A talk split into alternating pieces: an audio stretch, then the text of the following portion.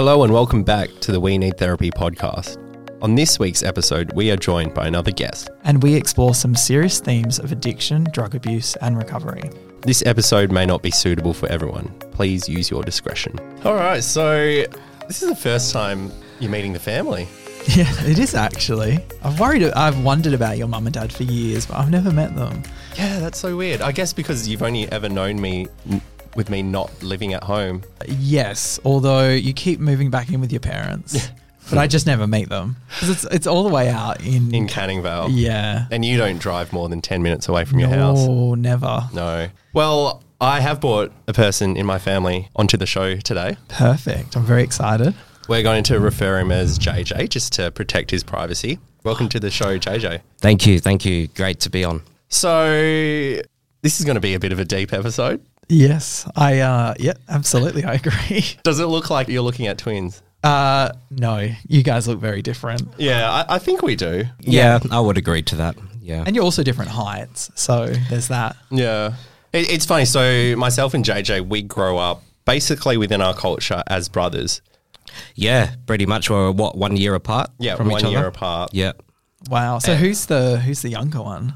Who looks younger? JJ. Correct. Correct. I've had a big weekend, all right? I'm, yeah. a bit, I'm a bit wrinkly. So, yeah, I was always the older brother in the sort of relationship that we had. And we spent a lot of time together. Oh, cool. Okay. And I- I've kind of touched upon this before. My journey with my mental health and JJ's journey with his mental health both stem from very similar upbringings. yes. Yes. I think it's definitely stems from from childhood, and I think um, just growing up in Asian culture.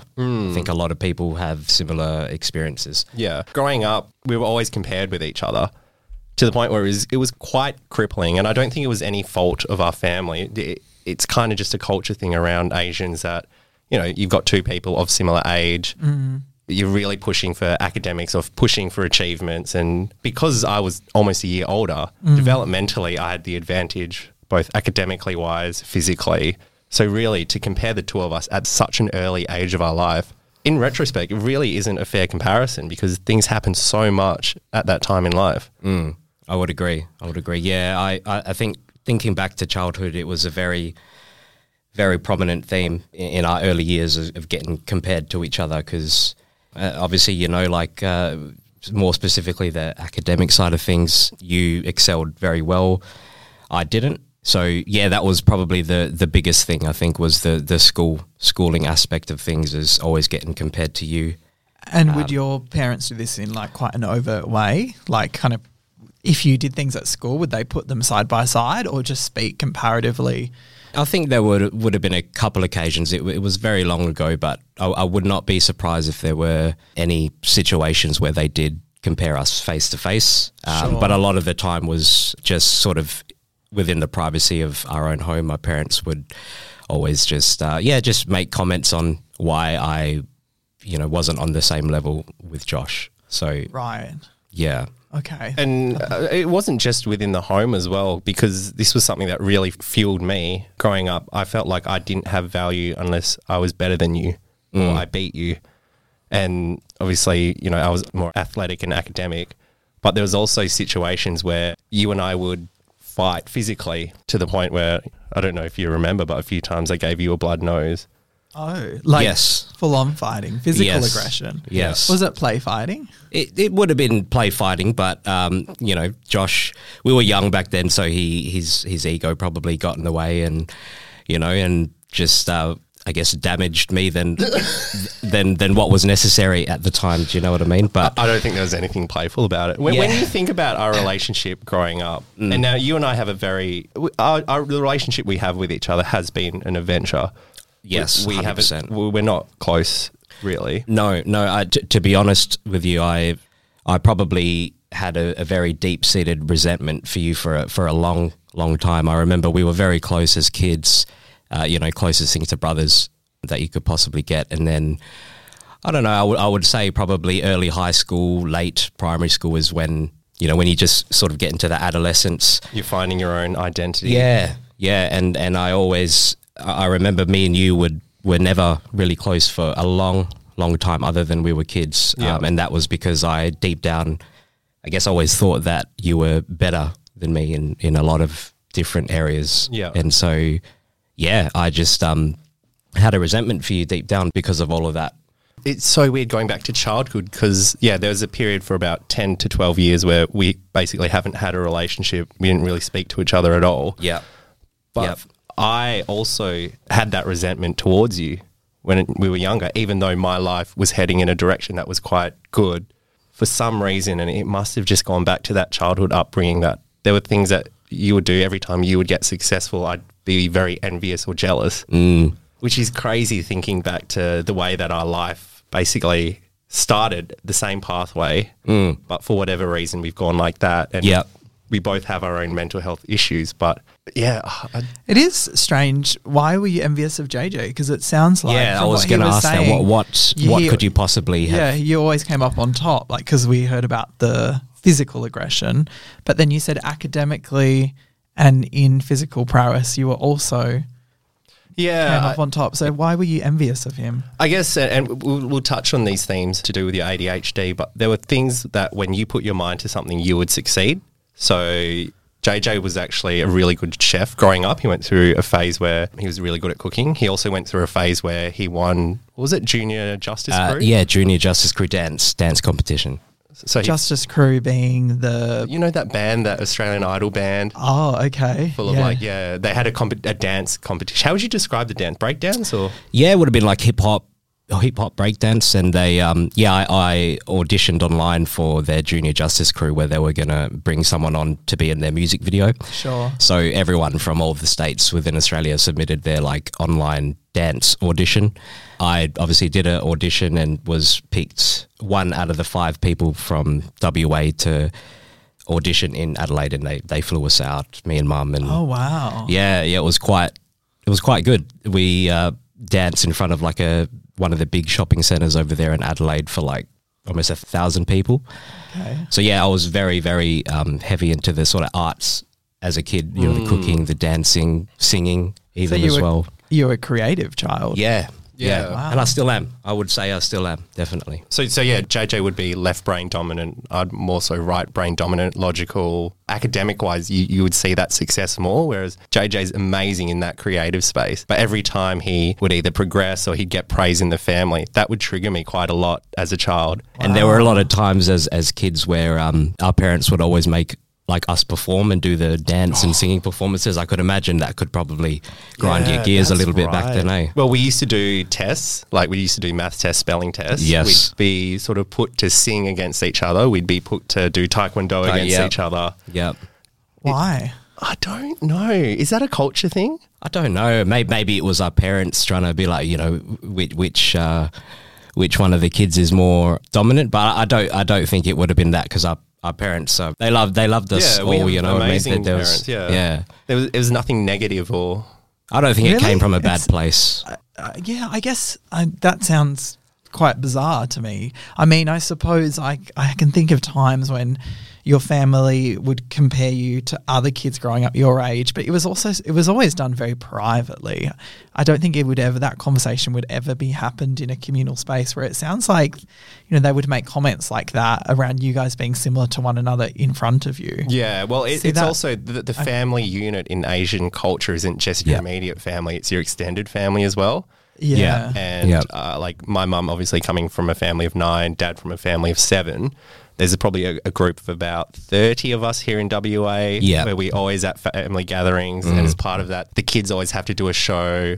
Like even our younger cousins right now, we get them to sing, we get them to dance. Yeah. The aunties and uncles are recording. It's Yeah. It's standard Filipino Asian culture in general, I would say. But And Fi- Filipino Filipinos- culture is quite performative, isn't it? Yeah. Mm. Yeah. Yeah. I mean, we definitely did all of that, but I don't know. Like those shows that, I mean, I did that with some of my cousins and my sister as well, but that was always just entertainment. It, there wasn't anyone, I can't imagine our parents ever comparing us as in you did good or you did bad. Everyone just did really great. And even if you did a rubbish job, it was just clapping and stuff. But would you say like those, your parts in those performances were taken to demonstrate your I'm not a hundred. I don't think it. so. I think it, the genesis of it is still entertainment, but I think because of us, we grew up always compared that in our heads it wasn't really entertainment. It was we had to beat each other to prove our worth to our family. Yeah. Yeah, I think you know during those times of when it happened, we're we're at that age where we're sort of we internalize a lot of the stuff that happens to us at that age. So I guess um,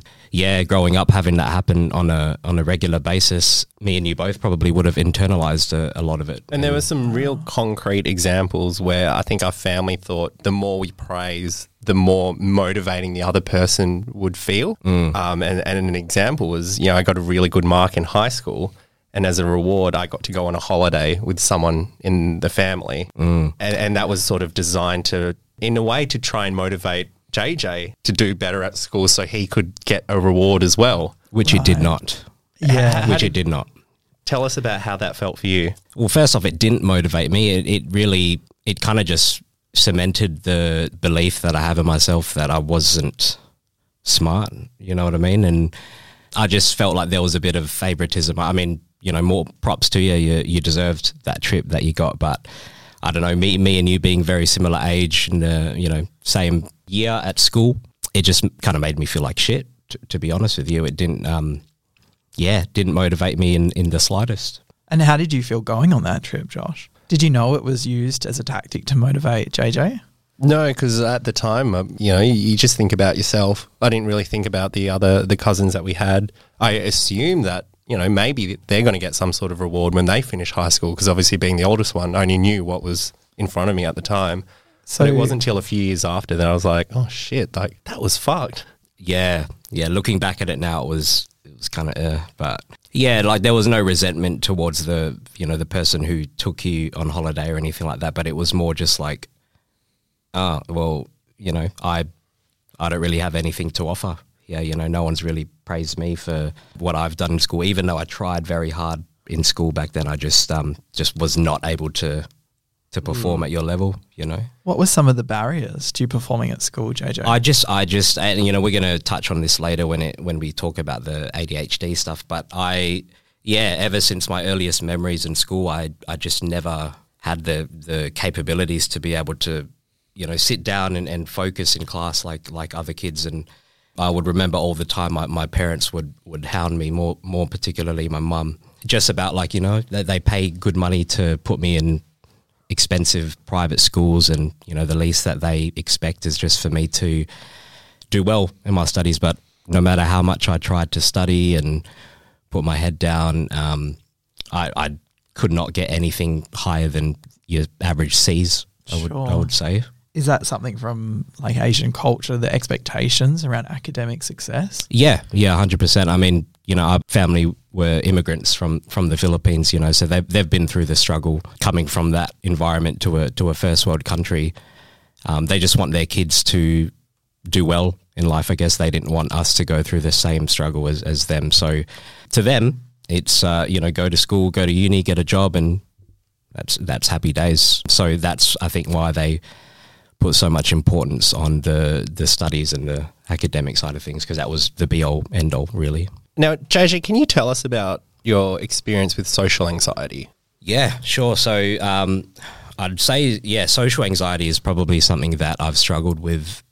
Yeah, ever since I could remember. Hey, I think over the last few years is it, it's increased a lot more over the past few years just with a, a bunch of stuff that has gone on in my life. But yeah, social anxiety, I've, I've suffered from that ever since early school days. Um, What is it? Like, how does it feel, you mean? yeah. Well, can you describe it to me? I guess the easiest way for me to explain what social anxiety is like is always anticipating the worst. You know, for example, if I have, uh, you know, a party that I've got planned to attend to with some friends, from the moment I wake up, mostly, I'd just be thinking about it the whole day and just anticipating sort of what the conversation's going to be like or, you know, how I'm going to introduce myself to the new people that come to the party. So it's just sort of always anticipating the worst, always thinking about the worst case scenario and just sort of, yeah, you, you, you're the one that's making it hard for yourself because you're always anticipating the future and thinking about the worst case scenario and, um, How does that half the time it never really happens. Ninety percent of the time, whatever you think about doesn't doesn't happen. So Yeah. it's a waste of energy, really. So, like, I'm trying to imagine that. Like, if I've got something to, like, an, a party to look forward to, I'll be thinking about that party all day. but I'll probably be viewing it in a positive light. Like it's not uncommon for me to think, "Oh wow, that's coming up. That's really good. What am I going to wear? What am I going to do? How am I going to dance?" But you've obviously got a completely different experience of that.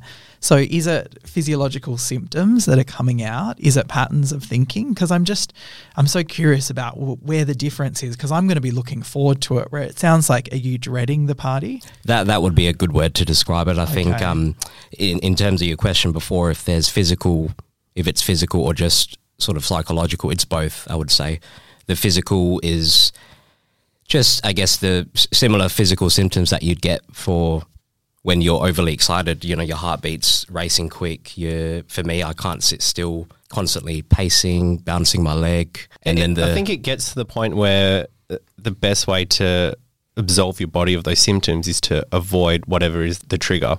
And for you, it's that social situation. So it would be very common for you to bail on going to something. Yes, yes. So that, that's that's a good point to make actually, because um, having having social anxiety, it, I don't have the best track record of keeping friendships long term, if that makes sense. Because yeah, when you have social anxiety, you you know you'll make plans, and then on the day of the event, you'll um, you'll you'll look for an excuse. You'll find an excuse to to bail, and so I've done that a lot. So had a lot of friends walk out, and which is understandable. You know what I mean? I I, I don't don't blame them to be honest with you because I wouldn't want that, but. Yeah, it's uh, it can be quite debilitating, and it has a definitely an effect on my personal relationships and and how I maintain those relationships as well. What does it feel like when you give an excuse? Does it feel like instant relief? Does it absolve all your symptoms? It's uh, I'd say it's mixed emotions. There's definitely the instant relief, and then there's also that part of me where I just feel like a shit friend or a shit person because yeah, I would always be telling myself like, look, don't cancel on on this event, or you know, you, you're gonna make promises to myself that I'm gonna attend, but yeah, a lot of the time the an- anxiety can take over, and I just end up bailing. Um, and what happens in those cases where you force yourself to go? Because I'm guessing that there'll be cases where you really want to cancel, but you don't. mm. What happens then? Do the symptoms get worse? Or do you get exposure and I- you think, I, oh, I, w- I would say that if if I decide to not listen to my inner voice and, and cancel the event, if I you know physically turn up and attend, it's overwhelmingly yeah I get overwhelming anxiety leading up to it. Basically, even when I'm there, I'm completely anxious. Like I, I don't feel like I'm present in the moment. Um, but then I'd maybe after about an hour or so, once I've sort of warmed up to people, then it's um, I'm kind of like glad that I didn't bail. If that makes sense. I can make a comment, um, even just with our family gatherings, you find that quite anxiety provoking. And for a space of about 10 years, if you were to come to a family dinner, which we have quite often, it wouldn't be uncommon for you to hide yourself in the room for the three hours. Yeah, yeah. It's um historically, if you look at all the uh, family gatherings that we've had, I'm very well known to, you know, I'll say hi to everyone, be respectful, but yeah, a lot of the time you'll sort of find me just hiding in one of the rooms or playing with the kids because I just can't be bothered being social, really, and. Yeah, it's it's easier for me to just not have to engage in, in conversation. and do you feel do you feel safe when you're in a separate room? Yes, Okay. Yeah. And then you, when you come out into the main room, you feel like you're going to throw up, or you just think, I, I "This guess is I, horrible. no, I, I don't. I don't say. Uh, I wouldn't say I feel like throwing up, but for me, it's kind of just. It gives me anxiety because it's the thought of having to engage in conversation is just like, oh, I'm gonna have to be present in the conversation. I'm gonna have to make eye contact, and as an introvert, I would prefer to just be by myself if if I can. Now, in, in terms of your, your social anxiety, um, this is a, a great segue into the next part of our interview. You're happy for us to talk about some of the, the ways that you coped, in, in particular, the way that you would abuse drugs. Yes. Yes. Now, can you tell us about the first time drugs came into your life? Of course. So, God, where do I start? So, drugs, drugs have been in my life for a for a long time. I'd say the first time I was introduced to drugs, which was weed, uh, would would have been when I was about fourteen or fifteen years old. I personally sort of never had any friends that were sort of doing that sort of stuff. I ended up making friends with a particular person in high school that was into all that sort of stuff, and then they introduced me to that, and then the rest is is history. So And they say weed very much is a, a gateway drug. How, how does that sort of sit with you? I think it definitely has the potential to be a gateway drug. I, I don't think it's right to say that weed in itself is a gateway drug and shouldn't be touched. But I think depending on the individual personality on the person, I think it definitely can be a gateway drug, which it was for me.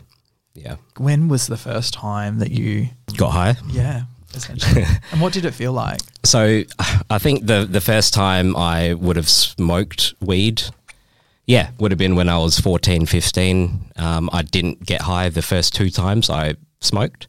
So it would have been the third time I smoked that I got high for the first time.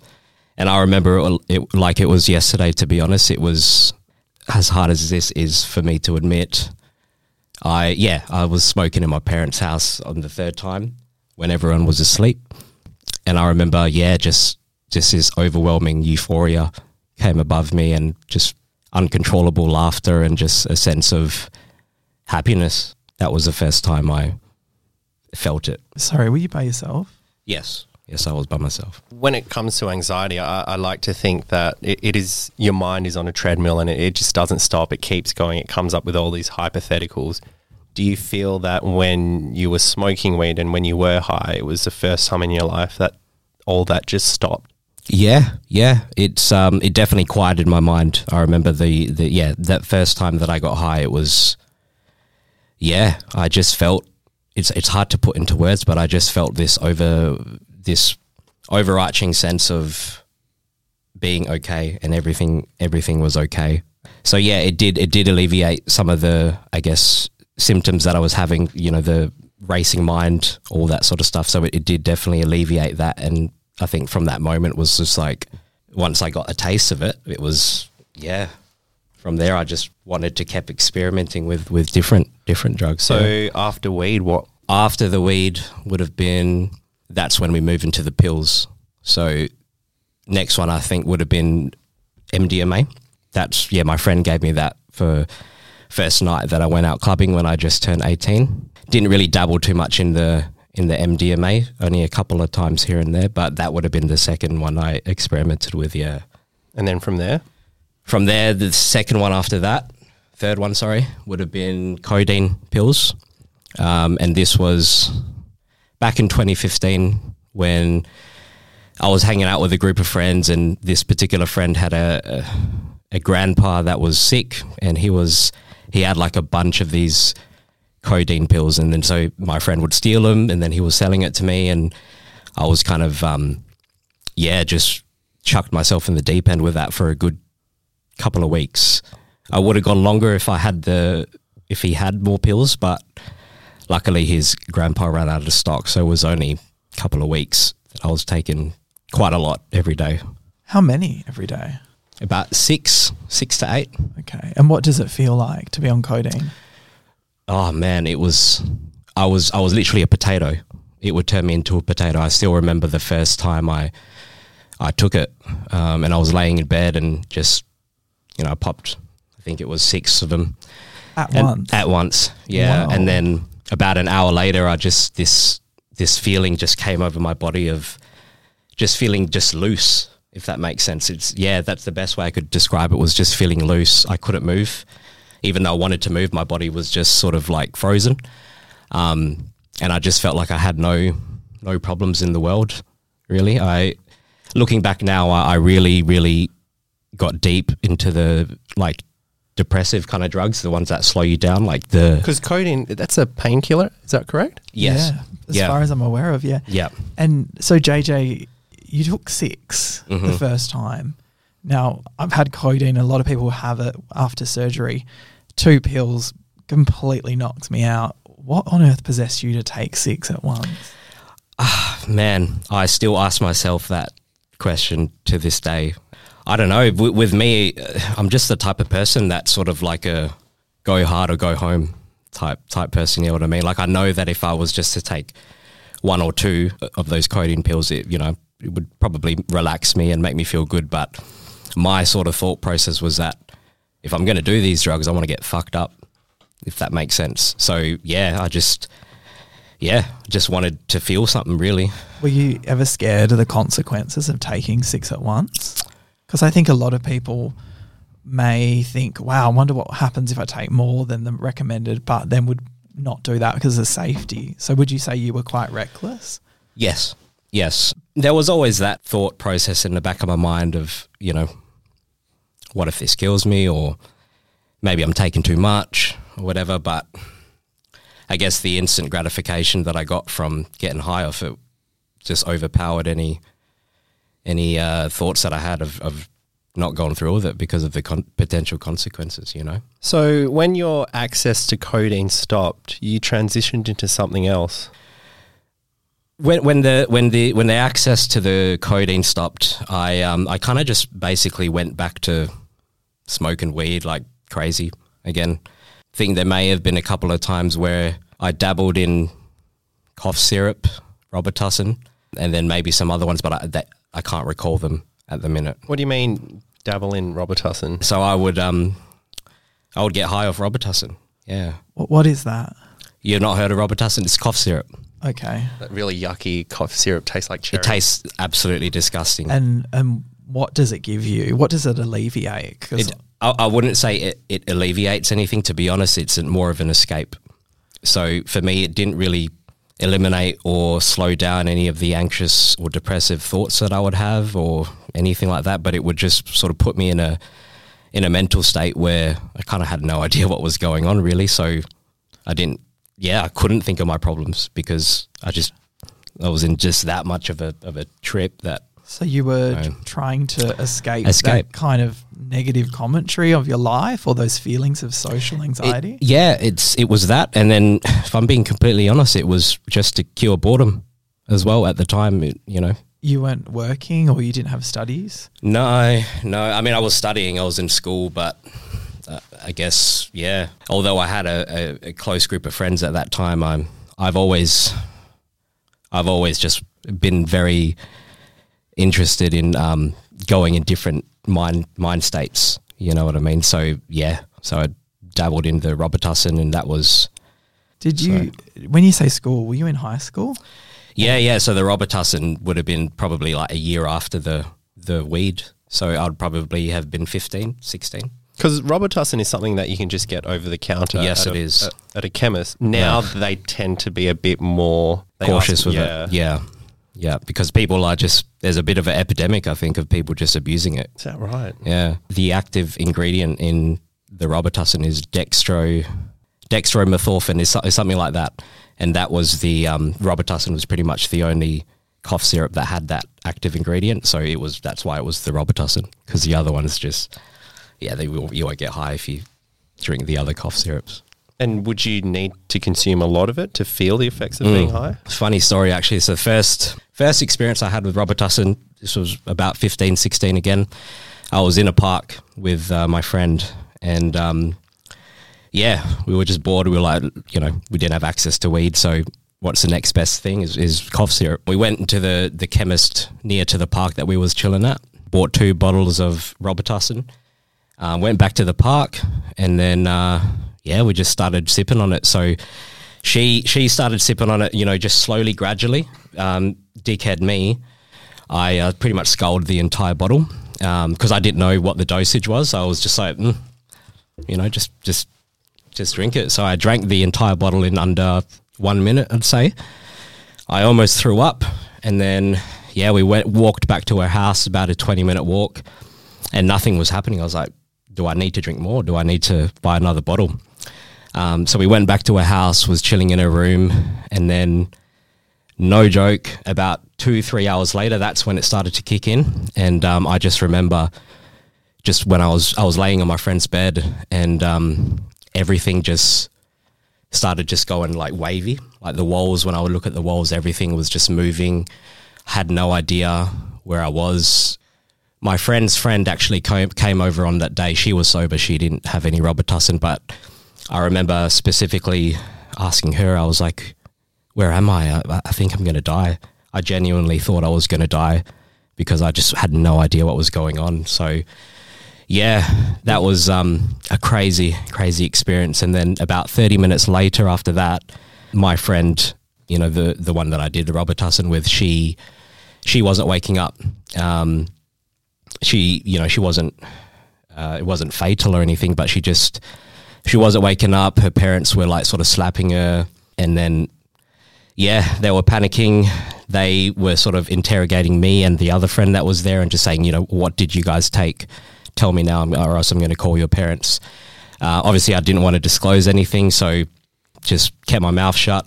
Then they called the ambulance to come to their house because you know my friend wasn't waking up, and they threatened to call my parents. So basically, I feel like a shit person still to this day from doing it. But I basically ran from the house. Um, yeah, I, I, walked out of the house and I, I, had no choice but to walk home high as, high as fuck, really, um, off the Robitussin. I couldn't walk straight. Um, and still to this day, I, I wondered how I got home safely. Uh, but it was it was a crazy, crazy experience. So, did yeah. you think your friend was going to die at that point? Yeah, I was. I was genuinely scared, man. I mean, the the moment I got home, I, pretty much messaged her and just you know she didn't reply for a couple of hours, which really made me shit myself. Um, then after a couple of hours in the night time, she messaged me back, and yeah, that really messed up our friendship. We couldn't be friends anymore after that. So you thought she was going to die, but you still didn't want to disclose what you had taken. It's almost that the fear of your parents finding out was stronger than the fear of her dying that you had to protect. Yeah, yeah. I mean, if you when you put it like that, that's that's really what it was. And again, I still feel like a a horrible friend and a bad person from from you know when that happened. But I just yeah, no matter what, I just could not have my parents find out. I mean, you know what my mum's like; she would absolutely tear me a new. She would have found out that I was you know dabbling in recreational drugs. But your friend was going to die. I kind of just, I guess my thought process at that point was just like, you know, I I really hope she doesn't you know, just couldn't not. I could not get in trouble by my parents. It was, yeah. And that incident in itself was that enough to turn you away from taking drugs? I mean, you'd think so, but I guess that's not really how the mind of a drug addict works. You know what I mean? Like there was many uh, occasions that happened in my life where you'd think that would be enough of a catalyst for me to stop the drugs, but no. So let, us talk about you went through a bit of a crisis, but let's talk about some of the the build up to that, and in particular, what were you using at the time? I'd say about October. No, no, sorry, about September. Like September, October is when I started dabbling in benzodiazepines, more specifically the Xanax. Never tried it before that point, but um, yeah, September, something like that last year. Now, benzos, I, I, must admit, I don't really know what they're used for. Is that the it's a muscle relaxant first and foremost? Yeah, but they also used to calm anxious symptoms, aren't they? So, so, my first question would how how would you access this through the black market? So, um, yeah, I've had my my fair share of experiences on the black market. How do you access that? I mean, obviously, it's not a one stop shop. It refers to the underworld of drugs, but how would you access your sources? Yeah, great question. So there, uh, I won't say the name of the app, but it's a very well known app that uh, a lot of people go on where you, I think it's encrypted, something like that. So your identity is, yeah, disclosed. No one, no one knows who anyone is. So I would get on that app. Um, there were many, many different types of groups that you could join, like pharmaceuticals north of the river, pharmaceuticals south of the river. So I would just join a bunch of these groups and just message the groups and just saying, hey, I'm, I'm chasing Xanax. Uh, DM me if you have any. And then, yeah, that's how I would find it that way. So just, yeah, joining random groups and, yeah. When was the first time that you took Xanax? Uh, about September. September, October, I'd say. And the scenario? Year. Okay, yeah. So I remember now. So what what led me to wanting to try Xanax was the the series of events before this point was uh, I had a a boxing match that um, I was fighting in for. It was like this event at, at Metro City. It was my first sort of exhibition fight. Um, I was very very committed to it, put in a lot of work. Anyways, I had the fight, did not go well at all.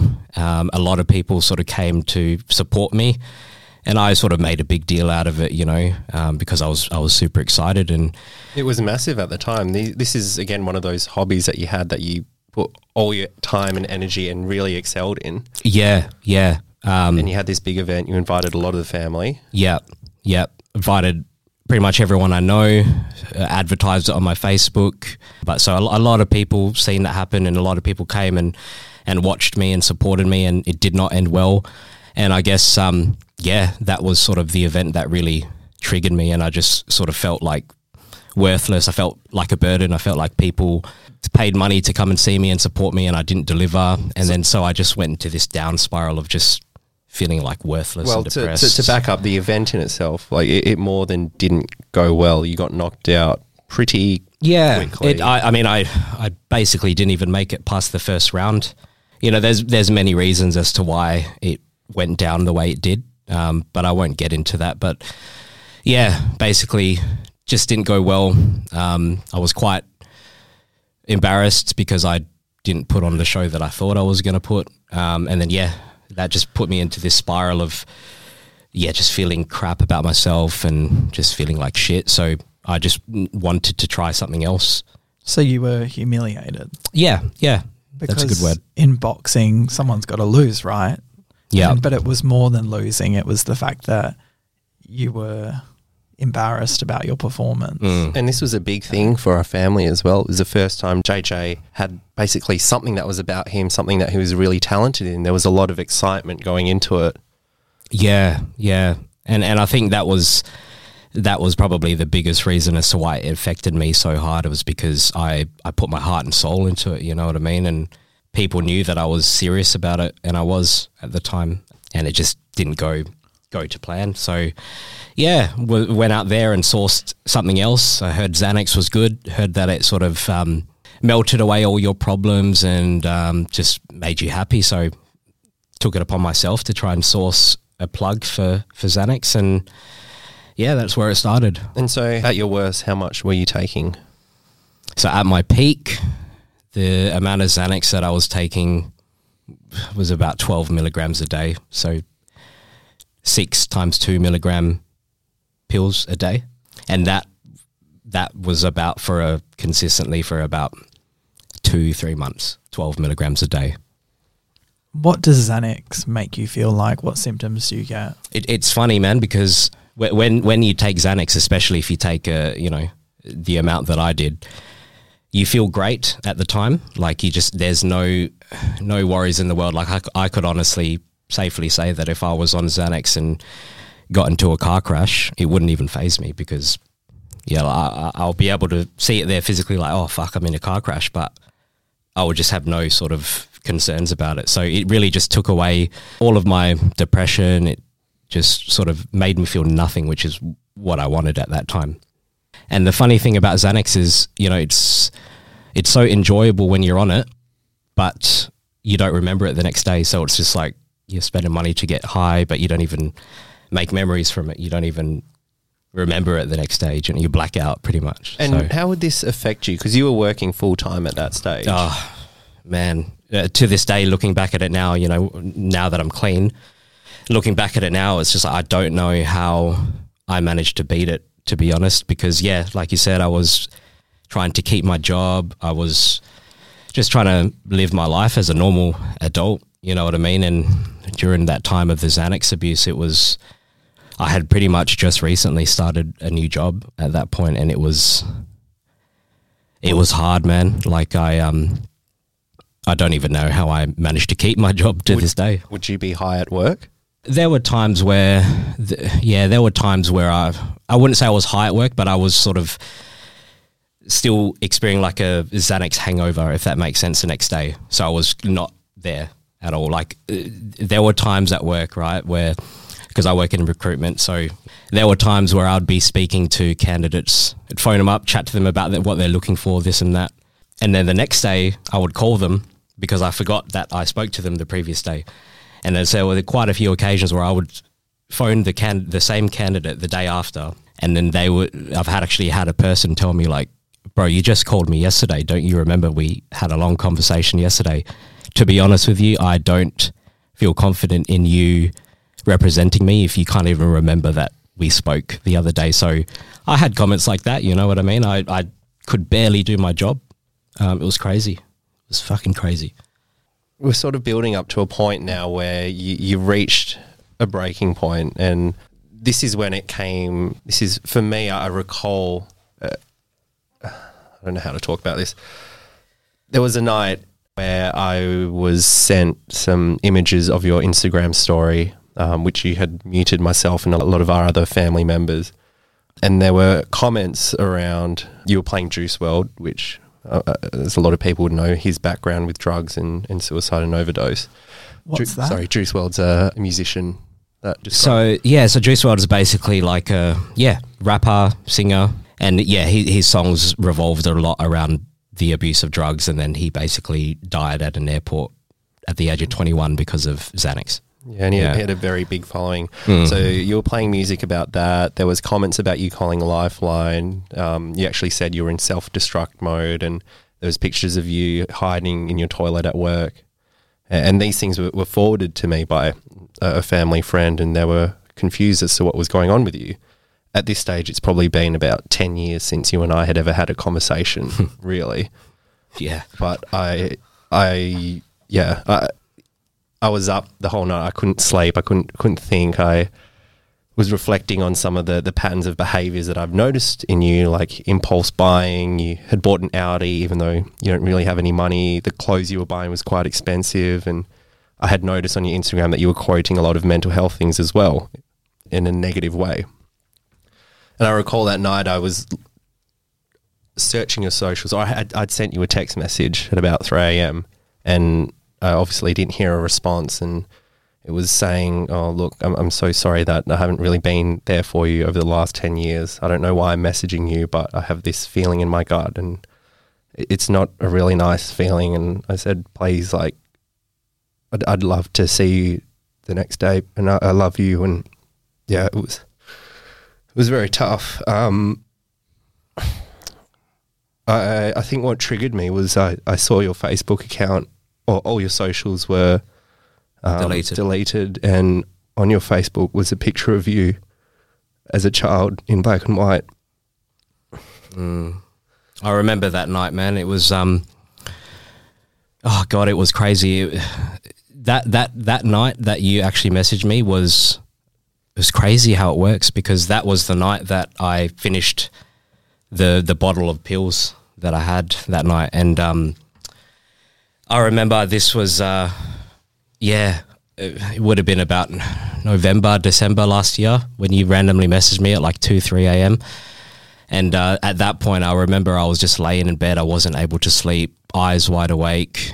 Um, I don't know if any of you guys have heard of uh, Kava. Have any of you heard of Kava? Okay, so Kava is basically it's a uh, Oh, it's a drink. it's a drink. Yeah, so the Pacific Islanders have used that for thousands of years. It's like a, a substitute for alcohol, basically. So a couple of days prior, because I knew I was going to run out of pills, I bought a bottle of uh, Kava capsules from Chemist Warehouse, and um, yeah, that night that that Josh messaged me, um, and I just you know didn't sleep. I basically hadn't slept for two days, two whole days at that point.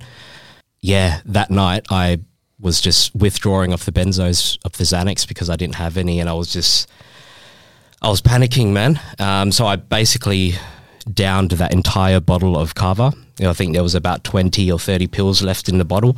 I Wow. down, yeah, I downed that entire bottle of Kava because I was I was withdrawing that hard from the Xanax. I just needed something. Then the Kava didn't work.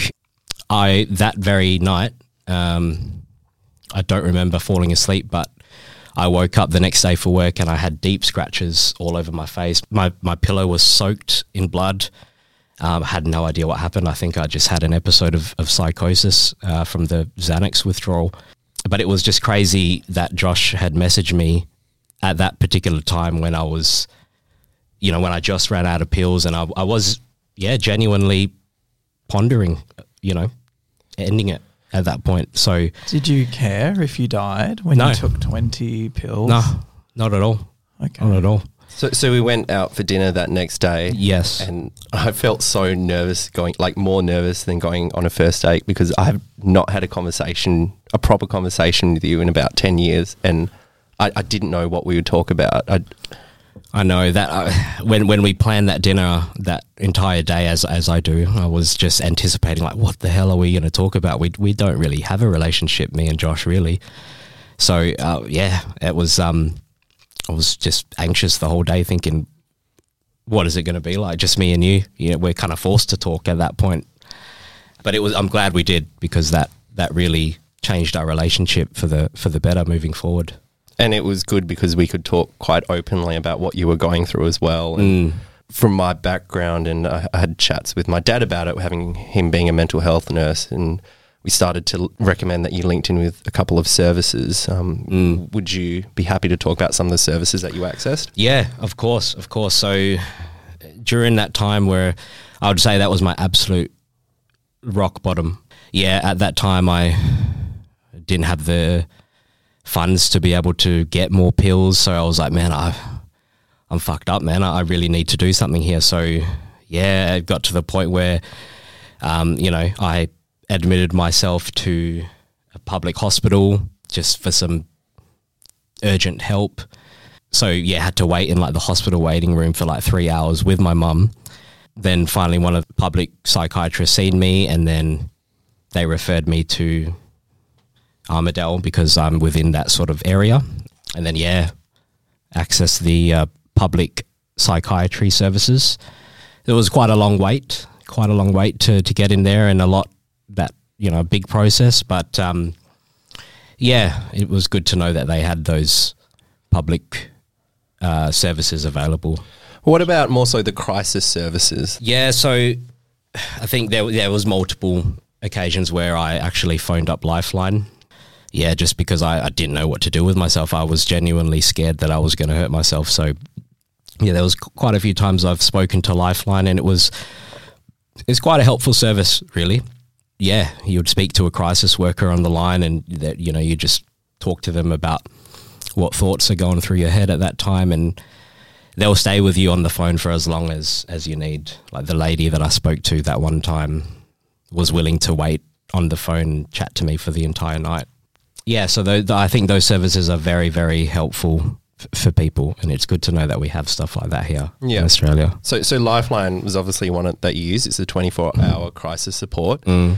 The other one that I, I sent you was MHERL, the Mental Health Emergency Response Line. Yes. Which is another triage service for mental health. Mm. And of course, I just want to drop in there Headspace is another one that engages young people with mental health issues. Mm. Now, JJ, can you talk us through the, the turning point in your life? You, you were having seizures, uh, trying to break away from your benzo use. Yeah, yeah. So throughout the entire journey of of the starting the benzos, getting off the benzos, yeah, I've had about five seizures in total. Uh, first seizure was uh, this this event in itself should have been a turning point for me, really, but it wasn't at the time. So, first seizure that I had was, um, yeah, thirty first of December, twenty twenty one. I remember it. Yeah, I was about to leave the house to meet a friend in the morning, um, but I was running on, yeah, I didn't sleep for about two, three days at that point. So I was like, nah, you know, I'll just get my friend to come over here. So I didn't end up driving in, in the car. And then about 30 minutes later, I just remember the paramedics at my door and my mum's, me being on the floor, like just laying on my back. Um, and my brother just sort of like, yeah, just swearing and screaming and worried because my mum basically, yeah, found found me convulsing on the floor um, from the withdrawal from the Xanax. Yeah, so that was the first seizure that I had, and then when I was in the hospital, I had to stay there overnight for a day or two. And then the reason why I knew I had another seizure that that day was because I was just eavesdropping on one of the other patients that was in the same room. And um, yeah, he was talking shit about how he couldn't sleep that night because I was having seizures and all that. A couple couple of months didn't have any seizures, and then yeah, three in the space of two three months. JJ, can I take you back to when you kind of woke up on the floor thinking about your mother Yeah. finding you like that and your brother screaming? How does that make you feel now, knowing what that situation would have looked like and how they might have been feeling? to be honest with you, man, like even though it's been a year, over a year since that happened, I still get flashbacks from it. Really, like I still, I still remember, you know, what my brother was saying. There's a moment that really sticks with me. You know, I remember just waking up from the seizure that I had when I was on the floor, and everything was sort of a blur to me at that time. But I remember, you know, clearly seeing my brother like throwing my vape at the wall. Like he ditched it at the wall and he was just saying something along the lines of like he needs to fucking stop this shit and just and that was the first time that I sort of like legit seen my brother like angry and upset and sad and I was like holy holy crap he, he genuinely cares. Now, your type thing. relationship with your brother is similar to the relationship that you have with me. Yeah. He's about what five years younger than you. Seven. Seven. Seven years. Yeah. So me and my brother, like, very close, you know, growing up as kids. But I think, yeah, towards like late high school for me and after high school years is, you know, when I, when it really started to become apparent, like my mental health issues, I think that's sort of when it started to go downhill, the relationship that I have with my brother. And, and, and it's not to say that like we don't love and respect each other, but it's more that you know, we're, we're not as close as I'd, I'd like us to be, if that makes sense. So, yeah, I mean, seeing my brother that, you know, act up like that when I had my seizure and like, you know, we, we don't really talk as much or have a really like super, super close, tight relationship, it just sort of impacted me that much more because it was like, like shit, he, he, he cares. And that's the first time that I've like really seen him like physically show it. You know what I mean? So, yeah, it was quite intense. So that for you, would you say that was your your turning point? It was for a while. Like after that first seizure or two that I had, you know, late December 2021, I sort of, yeah, after I stayed those two days at the hotel, I was like, nah, I'm going to make 2022 my year. Uh, You know, I'm going to stop all drugs, even coffee. I tried to stop coffee because I just didn't want anything in my system. And then I think, to be completely honest with you guys, I think that lasted for about a week or two. And then, Well, you were taking six benzos a day. yeah, Cold- yeah. turkey. And uh, yeah, so that lasted for about a week or two, and then next thing you know, two weeks later, I'm at, I'm I'm GP shopping, going to different GPs and just talking shit and saying, look, I need benzos, can you give it to me? And I think I went doctor shopping to about four or five different GPs, which was, looking back now, it's like, man, can't believe you did that. And, and you managed to get yeah, I managed to get a couple of scripts from random doctors that I've never seen before. You know what I mean? What would you say to them? How would you get them? I would. I would um, it, it's funny because the first random doctor that I went to, this was like a, a couple of weeks after I had my first seizure, and at that time I was, and we can chat about this later as well. But I was also, you know, taking a bit of dexamphetamine as well, Dexies. So basically, I told the doctor, I said, "Look, I've been taking Dexies for this long. I'm having withdrawal symptoms. I need, I need some uh, some benzos. I've heard Valium is good, and that's all it took. He just he gave me a script for for, for Valium." And um, That's yeah, crazy. I know, I know, right? Look, looking back at it now, I'm just thinking, man, there are some really dodgy doctors out there, and um, you can get anything you want really if you know how to talk the talk. So, yeah, What degree do you blame the doctor for that decision, and what degree do you blame yourself though? Because you lied about that. So whose fault was it that it was prescribed? I I think I think it was probably mostly my fault because um yeah, I obviously went in there, you know, with a sob story and really played the part well. Uh, You know, I'll give myself that. I played the part really well. Um and I think he was just doing his job. So I, I wouldn't blame the doctor, but I in in in saying that I also do think that there are other steps that you can take before prescribing benzos straight away, if that makes sense. Because yeah, I don't think people realize like how how um, dangerous benzos actually are. Like that and alcohol is literally the only two drugs that can cause death by withdrawal Um, not even methamphetamine or, or heroin can really do that. So, yeah, I was just surprised that uh, all it took was for me to just tell a little sob story, and there you go. There's Well, I guess that's the power of addiction, right? You you know what your fix is, and you'll do anything to get it. yeah, I know. What does it feel like when you're coming off benzos? man, it's I wouldn't I wouldn't wish it on my worst enemy. Honestly, it's um, it's like all the symptoms that I was taking the benzos for to uh, suppress, like the anxiety, the racing mind, the depression, all that sort of stuff. When you're coming off the benzos, it it basically comes back ten times worse. So the symptoms that you were trying to eliminate come back tenfold worse. So the insomnia was just unbearable. I would I would have days at a time where I wouldn't sleep. Um, I would have panic attacks going to work every morning, like crying in the toilets, like you were saying on my lunch break. I definitely wasn't the same person. Yeah. And I remember you telling me at the time you, you'd need benzos at night just to turn your mind off, but because of the reaction the next day, you'd have to self medicate with Dexies just to be able to perform at work. Yeah. Yeah. So, So you were bringing yourself down for nighttime and then bringing yourself up at the beginning of the next day. yeah. Yeah. When you took that amount of benzos, did you feel like in your peak of six or 12 a day, when you took it, did you feel high or did you just feel normal? Like, did you get those feelings of complete euphoria again that you first experienced? Because you were taking a huge dose, or had your body just No, no, uh, yeah, good point actually. So, yeah, I would say that during the early stages of the the Xanax use, like, yeah, that euphoria was just amazing. I would just that that would last for a good couple of hours, and then towards towards the sort of um, you know when I started to taper because I had to wean off gradually over the space of twelve months. Yeah, when, when I started getting to a low, low dose, and I would consider a low dose of two milligrams and below, when I was at my tapering for two milligrams and below, like I, I, I literally wasn't even taking it to feel good. It was literally taking it to avoid seizures at that point. Because yeah, it, like there were times where you know haven't taken it for a day or two, and you know I was just the anxiety was through the roof. I would get physical symptoms where my muscles were twitching, like involuntary.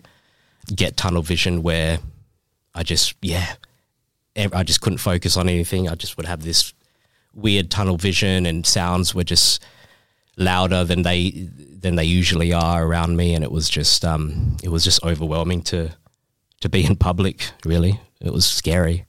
Yeah, And you did have a couple of incidents in public where you'd have those seizures. yeah, yeah. The the most uh, notable event that I had, I, I forgot when this would have been. It probably would have been around August last year. Um, yeah, I was.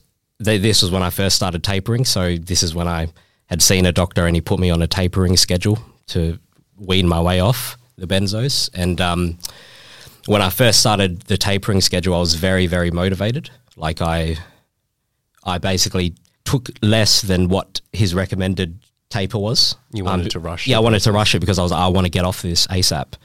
So I took less than what he originally recommended for the taper.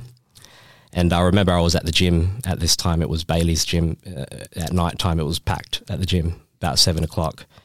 And um, I was just remember just you know lifting weights and um, yeah. Next thing I know it, like I'm waking up from the floor, and um, there's two paramedics around me. There's the entire gym is pretty much stopped what they're doing, and I had like ten people just sort of like stand up around me, looking down, and just concerned and that. And then the paramedics had to take me to the side and ask me questions. I would not disclose a thing. Didn't tell them my name. Didn't tell them my address Why is that? Because they're going to send a letter to my house at that point. So I, I, I don't know how I managed to do it, but I managed to convince the the paramedics that I was fine to drive back home. So after about thirty After a minutes, seizure? yeah, after a seizure, bro, and um, so after about thirty minutes consultation with the paramedics, going back and forth, they ended up taking their bags and just going going back, whatever. And then um, yeah, I drove back home about thirty minutes after a full seizure, and um, yeah, I definitely wasn't all there. Hey, like my hair, I was completely nauseous. I, my vision was blurry, um, and I just drove home and acted like nothing happened. Never set foot back into that gym after that day. Now let's talk about your your journey to recovery. So part of it was this tapering process, but there was a lot of psychotherapy or a lot of other avenues that you were looking. Yeah, yeah. So therapy was um, one of the big services that I utilized during my recovery period.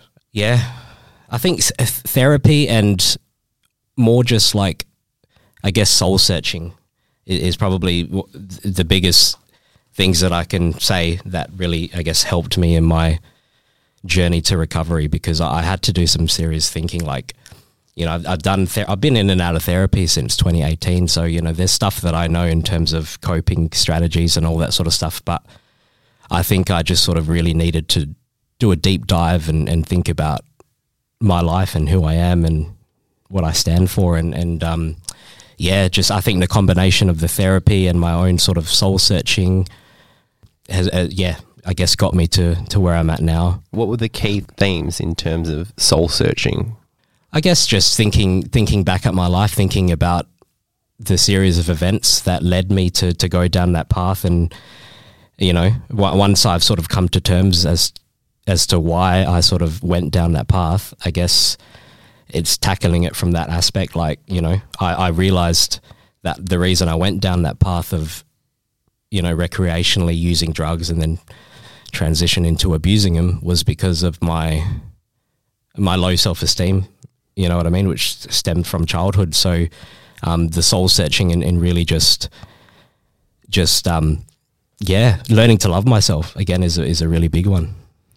How much of that low self esteem stemmed from being compared with your cousin Josh?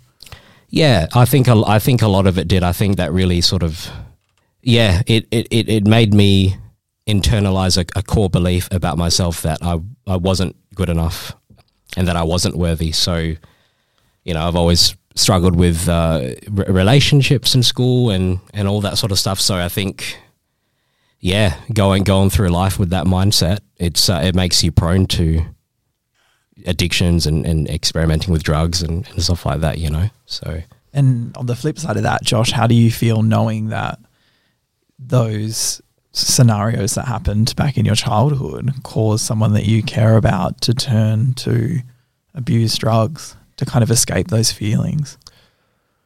Guilt would be the first thing that pops into mind, and we've talked about this before. And I know it's it's not my direct what I directly did, but I can't help but feel like I had contributed to some of the um, emotions and the way that JJ would see the world and how that has impacted on his self esteem. And it also does make me feel quite grateful because realistically, we had the exact same upbringing. We had the exact same hand that life had given us. Mm. Yet I have gone you know, in, in a really good direction in terms of where I'm going. And yeah, that night when you had overdose on those pills, I couldn't help but think, you know, shit. Yes, we don't have a relationship, but it's almost like that that part of me, that childhood, it just made me feel so yucky. It, it it's funny though because of um, you know as, as bad as, as all this is, uh, when when I look at the the positive side of things, I think if if none of this would have ever happened, I don't honestly think I can say that we would have a relationship. To be honest, like if if I didn't go through all that shit, I don't think we would have rekindled our relationship the way that we did. You know, it, it's just crazy that it took something, you know, that severe f- for us to be able to to build a relationship again. You know what I mean? Mm. But hmm. so I think yeah, everything happens for a reason, and yeah. So looking back at it now, it's like yeah, I mean, it happened, but it also there's a positive that came out of it, and yeah. it's that we have a relationship now. You know what I mean? Now, just before we finish up, you were actually diagnosed with bipolar disorder late last year. Mm-hmm. Can you tell me a bit about that? Yeah, yeah. So this this uh, diagnosis was one that I got from the public psychiatrist that um, I was referred to when I accessed the public service, and it was it was a very very um, it wasn't thorough at all. Like I had to wait for you know an appointment with one of the psychiatrists to be free. Uh, got that appointment, um, did about a twenty minute video call consultation thing, and then told him about my symptoms, and then yeah, after that he was like, yeah, no, I th- I, you've got bipolar, and then they prescribed me with yeah, a bunch of pills, lithium, propanolol. Um, there's another ones that I can't remember, but it was yeah, it was a very, very rushed diagnosis. Um, and, and, and looking back at it now, um, I, I, don't think it was so much of the fault from the doctor. I think it was just circumstantial. So the the circumstances that I was in at that time was, you know, when I had that consultation with the with the with the psych, I was I was still withdrawing from the benzos. You know what I mean? So I would I was telling him, you know, I wouldn't sleep for days, and then you know sometimes I'd be sleeping for 14 hours and I'd still feel tired. And then those are very sort of core symptoms of, of bipolar. So um, doesn't surprise me as to why they came up with that conclusion that I have bipolar. And you took the medications for about six months. Oh, about three, three, four months. And you yeah. didn't really notice any changes in your affect. No, no, they didn't. They didn't do a thing. I, I gave them the opportunity to work because I knew the the medications. You know, when a it didn't didn't act straight away. It, apparently, it took a while for it to build up in your system, and so I gave it a chance. Yeah, for about three four months, nothing nothing changed. But deep down, you know, in my heart, like I knew, like I knew I didn't have bipolar. I I knew walking into that appointment that, yeah, it's probably going to be ADHD. Um, but yeah, he, he said bipolar. But those bipolar medications did not did not do a thing. So, so tell us a bit more about the diagnosis of ADHD because that's only a recent thing. Yeah, yeah. So I only literally got diagnosed with it about two months ago. Yeah. So I I always sort of thought that I had ADHD, and I think that sort of started when I started working full time. Yeah, about 2018 is when I started working full time and you know working in an office you know, having to keep up with emails, having to multitask. I I was struggling for quite a bit, and so it just sort of prompted me to look into whether or not I have ADHD. And I've got a lot of friends that have ADHD, and we're very similar. So that's sort of why I originally thought, yeah, I must have ADHD or something. And then so this year, after everything that's happened, I yeah, I just went through with the process because I wanted to sort of get the proper diagnosis, proper treatment and uh, live my best quality of life, I guess. And so, getting that diagnosis, how how has that impacted you recently in your journey to recovery? I guess getting that formal diagnosis, uh, the biggest thing I'd say that it's done for me is that it's really given me a lot of confidence to trust myself because um, I was going through life majority of the time just sort of doubting myself if if my if, if what I believe in is is true or not. You know, I always thought I might have ADHD, and every time I would tell family members or my friends, they would they would always just sort of brush it brush it under the rug and just sort of like not really talk about it too much. They they thought it was a bit of a like a fake illness, if that makes sense. Um, and then so finally getting that proper formal official diagnosis, it was like okay, I, I, I knew all this about myself, um, and now I've got the official diagnosis from a professional. It's like I can trust myself now. You know what I mean? And that, and then also the the medications that they've put me on. It's it's um it's night and day. It's it's really helped me with just the ADHD symptoms. Like my my mind is is not racing twenty four seven. I'm not as impulsive. It just allows me to have a, a clear head, really yeah, it's definitely definitely uh, helped me for the better, for sure. So before we finish up, I, I, I'm curious to know where do you see your future going? This has been a very uh, tumultuous couple of years. It, yes, yes, it has. You see, I always, I always get stumped when, when people ask me this question. Where, you know, where do I see my life moving forward in the next few years? Look, I, I think um, I think after being through this struggle and, and coming out on top, I think you know when I when I when I really think about what my passions are and what what I what genuinely like lights a fire in my in my in my soul, I guess um, I would definitely say I'd I'd love to help people with, with, this stuff. You know what I mean? With um, like drug addictions, rehab, all that sort of stuff. Because yeah, be, being being through the struggle and experiencing it firsthand, it's like I, I feel like I have some insights that that could potentially help people that are going through that same struggle in the future. You know what I mean? I think that would really really get me out of bed in the morning. Having that lived experience of mental health and yeah, wanting to support people in a similar position. Mm, mm.